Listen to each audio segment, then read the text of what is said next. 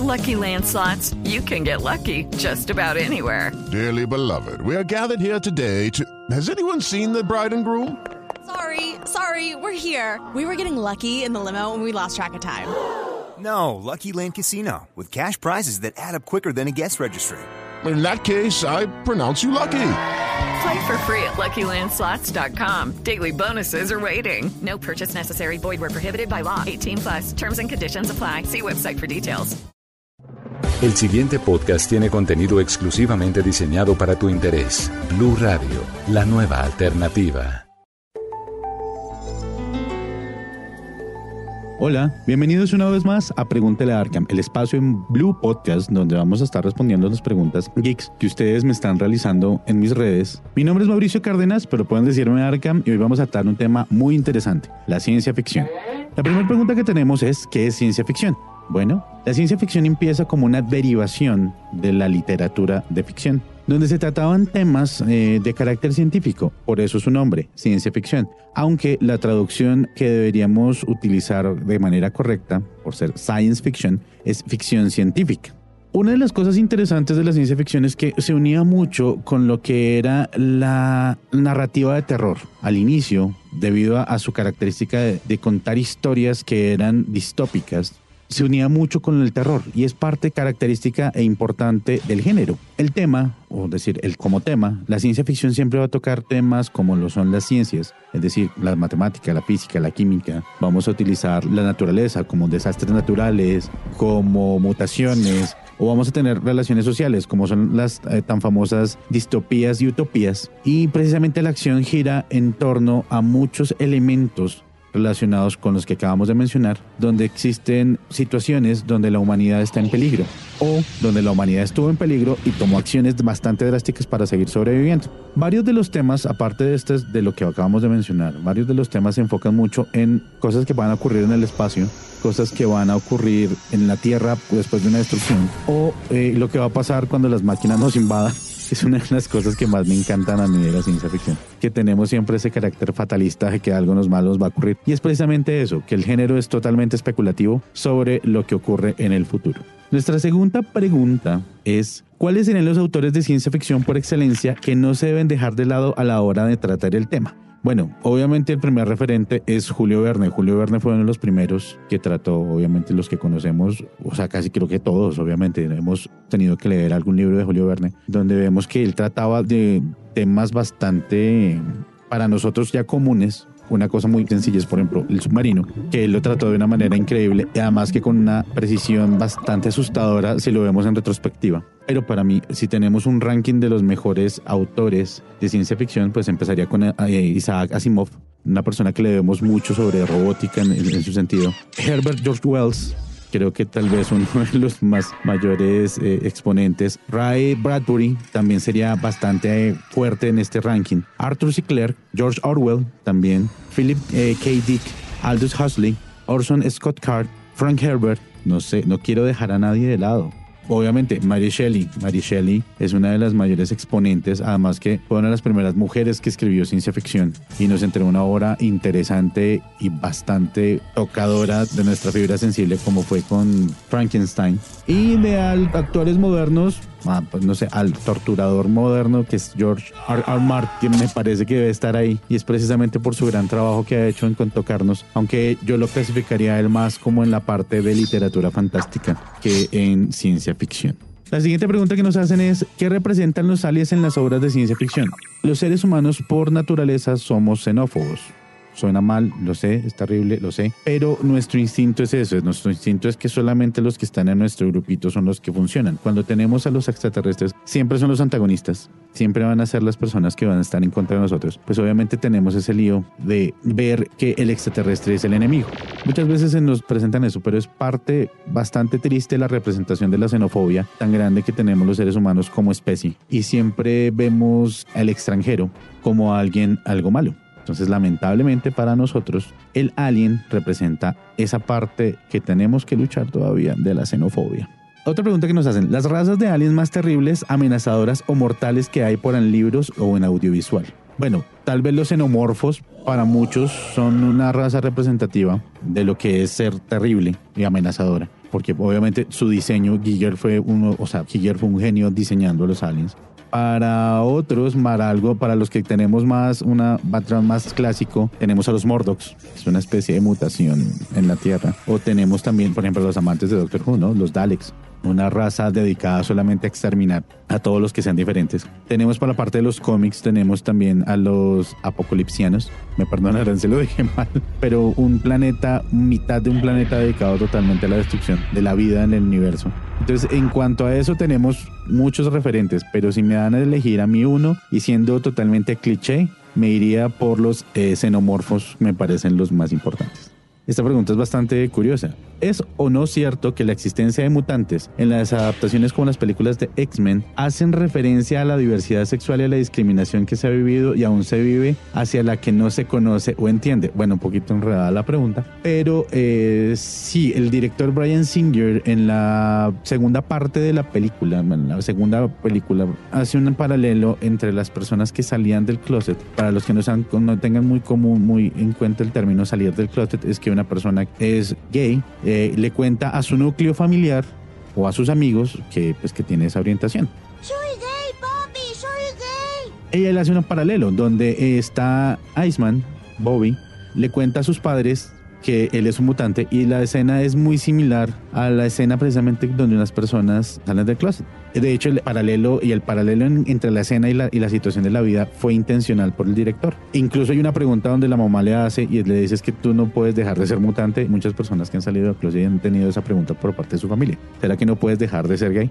Eh, entonces, eh, sí, es un paralelo. Inicialmente no se trató el tema así, es decir, en el cómic la idea era mostrar un grupo de outsiders, es decir, un grupo de personas que no encajaban en la sociedad, pero pues, dado las épocas modernas y, las, y la realidad en la que vivimos, sí se ha manifestado mucho por ese lado.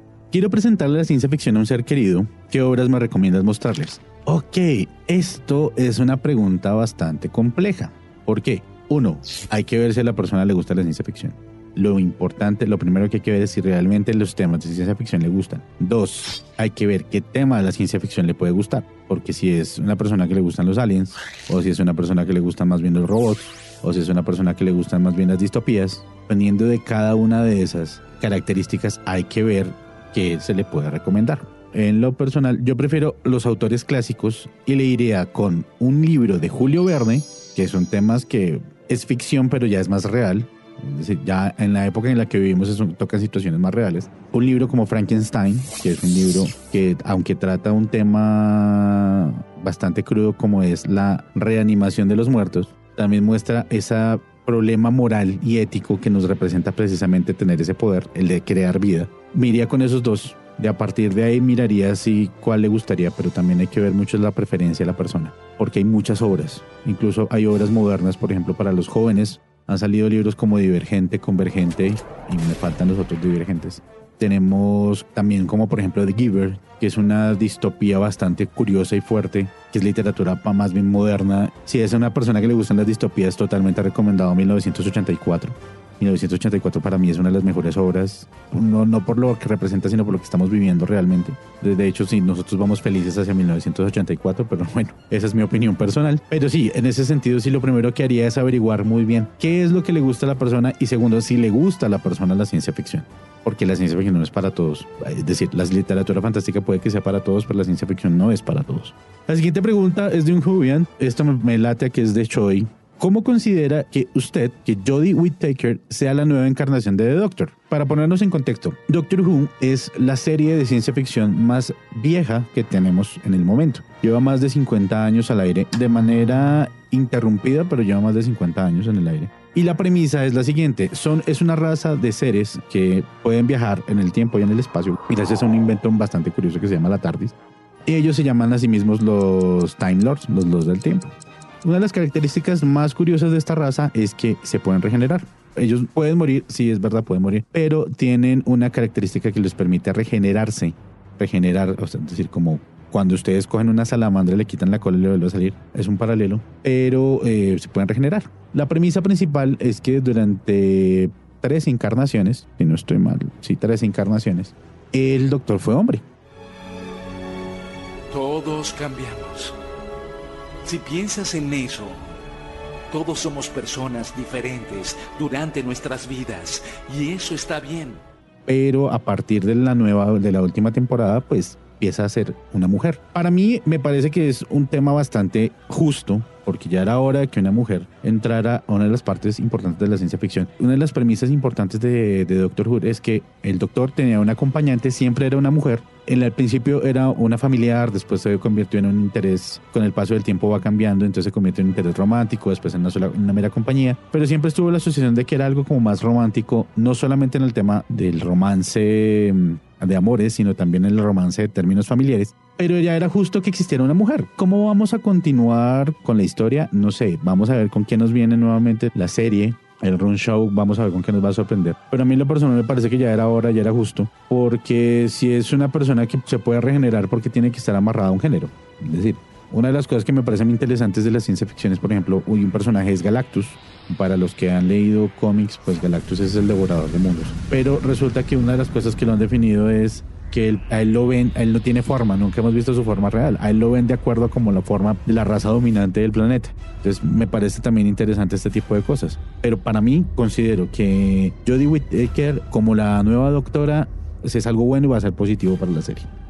Esta siguiente pregunta es una pregunta que me encanta y es ¿Cómo ha influenciado la ciencia ficción en la ciencia real? De mil maneras. Es decir, los científicos, las personas que trabajamos en ciencia, siempre hemos visto a la ciencia ficción con cariño. ¿Por qué? Porque nos ha obligado, nos ha ayudado a llevar muchas cosas hacia allá. Tal vez el mayor referente en cuanto a cómo ha ayudado, cómo ha influido la ciencia ficción en la ciencia real es Star Trek. Porque preguntarán ustedes, es simple. En Star Trek tenemos los primeros celulares, los primeros comunicadores inalámbricos, tenemos las primeras pantallas touch, tenemos varios escáneres médicos. En este momento se están desarrollando escáneres médicos muy similares a los que utilizaban en Star Trek. Digamos que ese es el mayor referente. Si ustedes quieren eh, hacer el ejercicio, pueden encontrar en las redes todos los inventos que han salido gracias a Star Trek. Lo mismo, por ejemplo, Julio Verne. Julio Verne en su obra nos habla sobre submarinos, nos habla sobre el viaje a la luna. Entonces es mucho lo que ha influenciado precisamente la ciencia ficción a la, vida real. Esta siguiente pregunta es, ¿cómo ha evolucionado la ciencia ficción? Uy, la ciencia ficción ha evolucionado, depende, o sea, es decir, al inicio la ciencia ficción siempre fue muy distópica. Siempre ocurrió cosas como hay un desastre natural y van a existir los Mordocs. Existió un científico loco que creó una persona a partir de pedazos de otros cadáveres. Pero la ciencia ficción ha evolucionado precisamente de acuerdo al flujo de la historia de la humanidad. Es decir, cuando el carácter es optimista, tiende a hacerse un poquito más distópicas las historias. Por ejemplo, 1984. Las personas que han leído 1984 se dan cuenta que el carácter de la época donde se estaba haciendo era bastante negativo. Ahora tenemos obras como The Giver, por ejemplo. The Giver es una historia eh, totalmente que empieza con carácter distópico y al final es el protagonista, los protagonistas los que hacen que esa distopía deje de existir, porque es una utopía distópica, y todos empezamos a ser felices otra vez. Entonces ha evolucionado de esa forma, realmente. Empezamos con temas muy simples casi siempre en la humanidad. La humanidad tener problemas en el espacio, en el tiempo, bueno. Esta pregunta me parece interesante desde el punto de vista que es también subjetiva. ¿Qué diferencia la buena ciencia ficción de la mala ciencia ficción? Para mí no hay diferencia alguna. No me vayan a matar, por favor. Es decir, toda la ciencia ficción para mí es buena, incluso la que se llame mala ciencia ficción, porque nos obliga a nosotros a mirar hacia adelante. Siempre. Una película que me parece terrible es Tomorrowland, pero me parece que su mensaje es interesante. Tomorrowland, para los que no han, la han visto, Tomorrowland es una película de Disney donde se habla que va a haber un cataclismo y se descubre que el cataclismo va a ocurrir por culpa de una máquina que alguien creó, que es una máquina que puede ver en el tiempo y precisamente lo que hace es que el negativismo de la persona que lo está operando se filtra a través de una teoría de taquiones bastante interesante y entonces eh, las personas se dan cuenta que se puede cambiar. A mí me parece terrible la película, es decir, la película es malísima, pero me gusta ese mensaje que le puedo dejar a la gente. Es posible que cambiemos el futuro si nos unimos y hacemos algo mejor. Esta pregunta me parece muy graciosa. ¿Cómo sé que no estoy en una simulación? Existe una teoría física en este momento, una de las tantas teorías físicas donde se habla que realmente vivimos en un holograma. Y pues no sabemos realmente. Uno de los principios, por ejemplo, de Matrix, que es una de las obras de ciencia ficción moderna, es precisamente que vivíamos en una simulación ellos decían qué es lo que hace real las cosas. Es decir, para nosotros los seres humanos lo que nos hace real es lo que sentimos, pero ya estamos llegando a lograr trabajos donde podemos influir a través de eh, dispositivos electrónicos en nuestras percepciones. Entonces realmente, ¿cómo saber si estamos dormidos o despiertos? No sabemos. Cada quien elige si es su mundo real o no. Esta pregunta yo estoy seguro que la hizo Citán, un saludo a Citán, grandísimo, y es, ¿cómo construyeron tan rápido la segunda estrella de la muerte? Eh, la segunda estrella de la muerte ya estaba en construcción al mismo tiempo que la primera estrella, ya estaba en planes, porque la idea no era solo tener una estrella de la muerte, era tener varias estrellas de la muerte. Pero si no estoy mal, eso lo veremos en si se les ocurre hacer como la segunda parte, un Rogue One 2, por ejemplo esas películas intermedias que están entre Star Wars de pronto. Porque todo lo que teníamos como canon dentro de las historias ahora no es parte del canon de Star Wars. Porque al haber cambiado de dueño, toda la parte de la literatura que se escribió alrededor de Star Wars, pues pasó a ser como fanfiction, por decirlo de alguna forma. Y entró a centrar un título que se llamaba Legends. Entonces ya todo lo que nosotros durante mucho tiempo, muchas personas, vimos con agrado por Star Wars, pues ya no existe. Pero bueno, no me quiero poner triste en este momento. Estoy seguro que esta siguiente pregunta sí es de Citán. Y es, ¿cómo se usaban las tres conchas marinas de Demolition Man? Sandra Bullock en una entrevista, si no estoy mal, en 2014 explicó cómo funcionaban las conchas y lo decía de la forma, aunque muy jocosa, no sé si es real, lo decía de la siguiente forma. Es como usar un bidet, después usar el jabón y después usar un ventilador los ventiladores de manos. Entonces, no lo sé. Pero lo que sí estoy seguro es que la creación de las tres conchas y la no implicación de cómo se usaban por parte de los, del director y los guionistas de la película, precisamente eso, era un chiste para mostrar que Stallone eh, venía del pasado. Esta es una pregunta bastante chistosa. Porque cuando conocen a alguien que dice poder ver el futuro, de una le atacan y ya que no se defienden dicen, no viste venir eso. Bueno, es obvio. es decir, somos incrédulos en cuanto a situaciones así. Si uno ve Matrix, por ejemplo, ve la mayor exponente, porque es de una persona que ve el futuro, que es el oráculo, donde se adelanta ciertas acciones de Neo y le dice, ya sabía que iba a pasar. ¿Un caramelo? Tú ya sabes si voy a aceptarlo. Menudo oráculo si no lo supiera. Pero si tú ya lo sabes, ¿cómo voy a escoger yo? Precisamente los oráculos tienen esa característica. Los oráculos no se sabe si, si tienen la característica de ver pasivamente el futuro o activamente el futuro. Al poderlo ver activamente tendríamos que estar adelantados dos pasos siempre. Y es una de las cosas que ocurre, por ejemplo, en Hombres de Negro 3. Les voy a hacer un spoiler aquí gigantes, por si no lo han visto, pero Hombres de Negro 3 ya salió hace como 5 años. Hay una parte donde Jay, el personaje interpretado por Will Smith, pasa una situación y al regresa en el tiempo para recrearla, donde ya conocía lo que iba a pasar. Soy agente de los hombres de negro. Vengo del futuro. Somos colegas. Ok, hombre del futuro. ¿A dónde? Pero no creo que todas las personas que puedan ver la literatura, en la literatura o en la ficción, estén activamente viendo el futuro todo el tiempo. Sería muy harto. Creo que hay un personaje en Crepúsculo que lo hace. Alice. Dios mío. Bella. Lo siento, es que no puedo creer que estés aquí. ¿Quieres explicarme cómo es que estás viva? ¿Qué? Tuve una visión tuya. Saltaste de un precipicio además que ser hartísimo no estar viendo el futuro todo el tiempo, es decir, no disfrutas el presente por estar viendo el futuro. Y la última pregunta para cerrar este especial de hoy es, porque cuando alguien dice soy telépata, responden, adivine lo que estoy pensando. Y si responde, no estás verdaderamente pensando en nada concreto, solo que en mi respuesta coincida con lo que pudiera estar pensando, pero que no lo ha hecho y se molestan, aun cuando se acaba de tener razón. Volvemos a la misma situación que presentan las personas que ven el futuro. Los telépatas tienen dos opciones. O son activos controlando su poder o no son activos controlando sus poderes. Entonces, una de dos, están todo el tiempo leyéndole la mente a las personas, ¿cierto? O lo activan para hacerlo. Ahora, en los procesos cognitivos sabemos muy bien, una de las cosas interesantes, por ejemplo, de esto es, los seres humanos cuando estamos pensando, pensamos con nuestra propia voz. Tenemos un pensamiento, lo estamos pensando con nuestra propia voz. Las personas que son sordas o mudas piensan con lenguaje de señas. Entonces, eso demuestra que el pensamiento como tracción es un asunto mucho más, como pensamiento es un asunto más de pictográfico que cualquier otra cosa. Pero entonces, para el telépata, ¿qué representaría? O sea, piénselo puede que la telépata te esté pensando todo el tiempo en leer la mente, puede que no, pero depende también el, el autor. Hmm. Volvemos al mismo asunto. Por ejemplo, en X-Men, pues obviamente uno de los telépatas más grandes es Charles Xavier. Pero él decía, para mí era una locura estar leyendo la mente de las personas todo el tiempo. Entonces él aprendió a pagar su poder y utilizarlo solamente en, eh, como digámoslo, en un nivel de bajo uso y un nivel de alto uso, donde el nivel de bajo uso era como que estoy escuchando todo el tiempo el ruido, pero no le estoy poniendo atención. Y ya cuando lo hacía de una manera más activa, lo que hacía era entrar la cabeza de la persona. Pues sí es una cosa compleja de entender.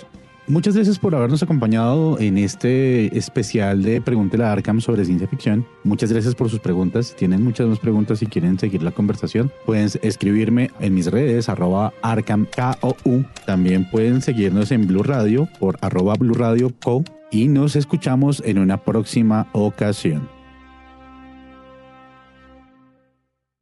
Para más contenido sobre este tema y otros de tu interés, visítanos en www.bluradio.com. Blu Radio, la nueva alternativa.